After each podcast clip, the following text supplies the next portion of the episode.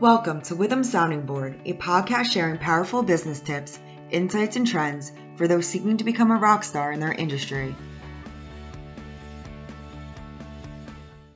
Welcome to Withum's Perspectives from the Bankruptcy Cliff, where we provide a perspective on various questions related to insolvency and bankruptcy affecting individuals and businesses. I'm John Liska, and I'll be your host for today's session. I'm a member of Withum's Forensic and Valuation Services Group, and our team focuses on the unique needs of individuals and businesses going through a reorganization process, experiencing financial distress, or considering bankruptcy as an option. Today, I'm joined by Missy Urban, who is also a member of the team, to get her perspective on pre-bankruptcy planning. We do need to start out by reminding everyone that the information you're about to hear is general in nature and should not be acted upon without the advice and counsel of a qualified legal representation and financial advisors who can evaluate your unique circumstances. So with that said, let's get started. So Missy, I'm in trouble and I'm starting to explore bankruptcy as an option. What kind of actions should I avoid in preparing for this bankruptcy? Yeah, John, um, when this situation presents, it's it's never an easy situation. What you don't want to do is uh, get advice from friends and family that say just do certain things, it'll work out in bankruptcy. You really you really need to be careful uh, in the pre-banks bankruptcy arena. Um, you don't want to start giving away and transferring assets. Uh, you don't want to run on credit cards, take on new debt. Uh, some people think, okay, I'll I'll satisfy you know some creditors by pulling from my 401k or pulling from my retirement. Again, not something you want to do pre-bankruptcy. Uh, you don't want to pick and choose which creditors you're going to pay. Um, there will be podcasts where we'll discuss this in more detail and, and what this means, but you you really need to be careful um, what what you're doing pre-bankruptcy because it may be undone or it may cause other problems for you in the future. Uh, and one of those big things you're looking at is don't forget to file your tax returns. Uh, that's that's going to be a big red flag. Um, and you also really just don't want to do this yourself. This process is is best served when you get uh, other professionals uh, that can help you out move through move through the bankruptcy process. Great. So if I'm going to reach out to a, a consultant what kind of documentation should I get together uh, in order to bring to them before the bankruptcy? Yeah, you know, you, you're going to want to be prepared, and you are going to want to show up with that that pile of, of information and, and you're thinking bankruptcy so it's obviously financially driven um, so that's what you're going to where you're going to want to focus so you're looking at your proof of income you're looking at bank statements tax info mortgage statements other loans you may have car personal uh, and you also may, you know, you're going to have your credit report eh, to show the situation as you stand that day, what, what position you really are and how dire it may be um, for this professional to assist you, because that that's going to be relevant. Um, if you're 30 days behind versus you've been 120 days behind with all your debts, and and flowing from that, you're going to have collection letters. Um, and then just the agreements you have, where it be leases um, and what assets you do have. And if you're in the position, in a fortunate position where legal proceedings have commenced um, against you in any arena, you, you, really want to bring that to your professional, whether it be your uh, legal professional or your uh, financial professional. So I've gathered all the information now and uh, I haven't done anything inappropriate before filing, but is there a right time to file? And if so, how will I know when to file? Yeah, I mean, that's always a tough question. You, you obviously, you know, if you are in that position, you're going to know your financial situation best. Um, but the, the, key is really not to wait until it's too late um, because you, you may need the relief of the bankruptcy um, at a very early point and, and you don't want to be too far into it and, and too much in in the hole where it's going to be very difficult to get out. So that that's kind of key.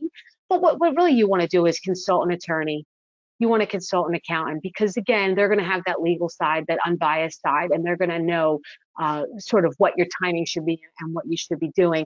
Um, you're looking at you know you're, you're at the point of facing facing judgments.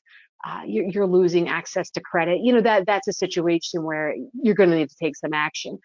And in recent um, what we have going on uh, with the pandemic you know there's there's legislation that's coming down that uh, may affect what you want to do when because for example if there's the cares act where you're suspending foreclosure and evictions uh, at some point that may influence what you do when again best suited to talk to professionals attorneys and accountants that will will really get work that in because again that can be very complicated um, the the interaction of that with your personal situation. But you know, the real takeaway from this: don't wait until it's too late to talk to someone uh, to see what you should be doing. That's great. Now, should I start with an accountant? Should I talk to an attorney first? Is there any uh, preference which way I go first? Yeah, I mean, I think I think you want to be thinking what is your situation? If you if you're in a situation where you have your sort of ducks in a row let's say you know for a lack of a better phrase and your and your books and records are, are together and you can easily present that then i think you're best just going to an attorney and saying here's what i have.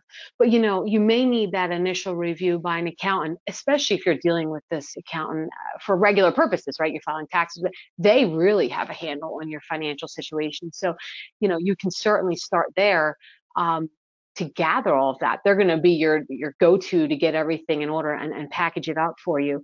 Uh, but your attorney really is going to be the one to um, push you through the process and assist you. I shouldn't say push assist you through the process as to what you should be doing when. But um, you know, like I said, individual basis will determine uh, where you kind of want to start with that. And is there any sort of checklist or uh, that I should be following to make sure that I have everything uh, before I file for bankruptcy?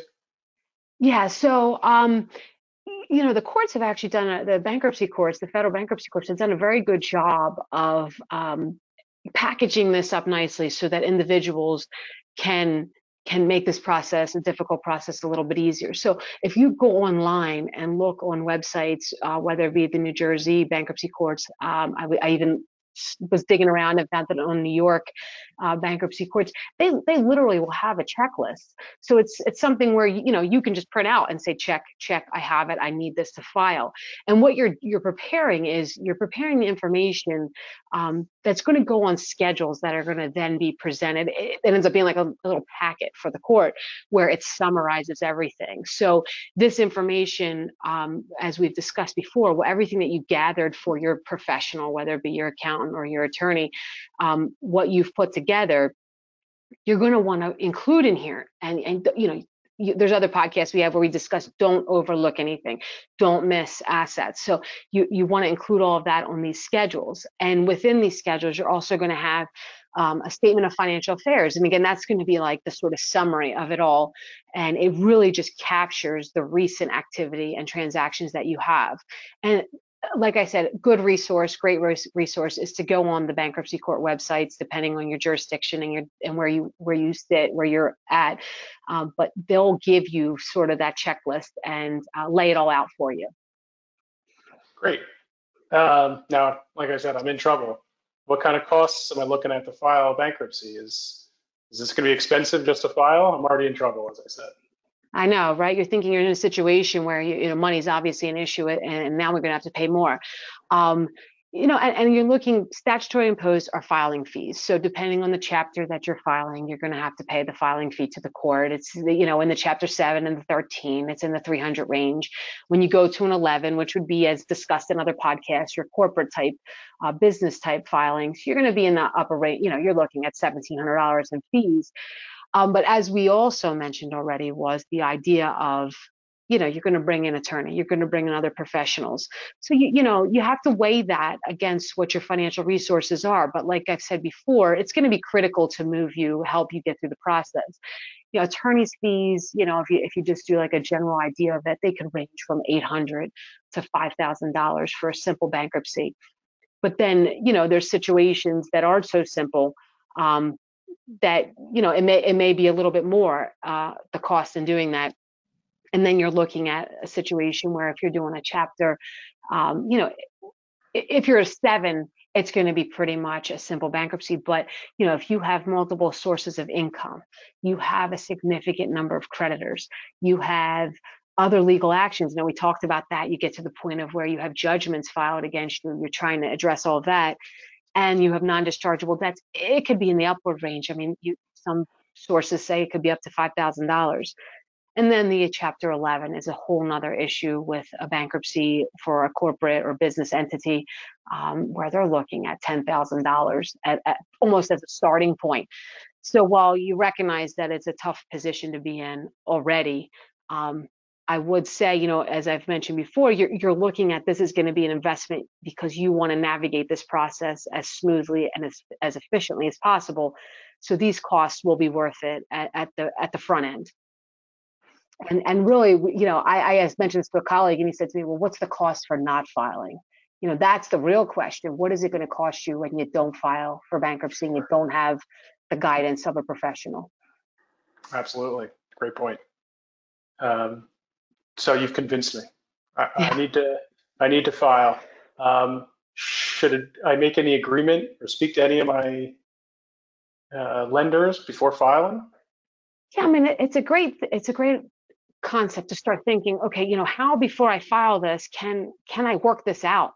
Um, there may be a situation, depending on your situ, you know, what you, what your debts are, that you may be able to talk to a lender and get some alleviate some of the burdens that are on you and work out some sort of alternate arrangement. Um, the automatic stay once you do file will prevent you from doing all of that. So you need to be careful. And again, we've, we'll, Withum, we'll discuss this in another podcast about whether or not, you know, you're making preferential payments or, you know, you're picking and choosing your creditors. So you want to steer clear of that type of thing. But if you can work out, um, you know try to try to keep out of bankruptcy by talking to your lenders and it's something that's fair and equal to everyone you know you should you should give that a try. Uh, but if your situation is one in which you as an individual or corporation or business think i can't work this you know then again we go back to the idea of you need to talk to a professional. They'll guide you give you advice whether this can be resolved or bankruptcy may be the only route. So should we get some kind of agreement on the plan then before we file yeah, you know, there there is a thing, um, a concept, a thing, a concept uh, that's a prepackaged bankruptcy. So you can come to the bankruptcy court with everything set up um, in terms of what payments are going to be made under the plan. You just, again, as we've discussed, have to watch the preferential payments. Um, you have to watch that because you may make a preferential payment, and as you know, discussed in another podcast, you're looking at a clawback situation. But once you file for bankruptcy, you do have 120 days to submit a plan. So, you know, this is a time where you can take a lot of the extra costs off the table if something can be worked out. Great. Um, now everyone's has to pay taxes. Does that still continue while I'm filing bankruptcy?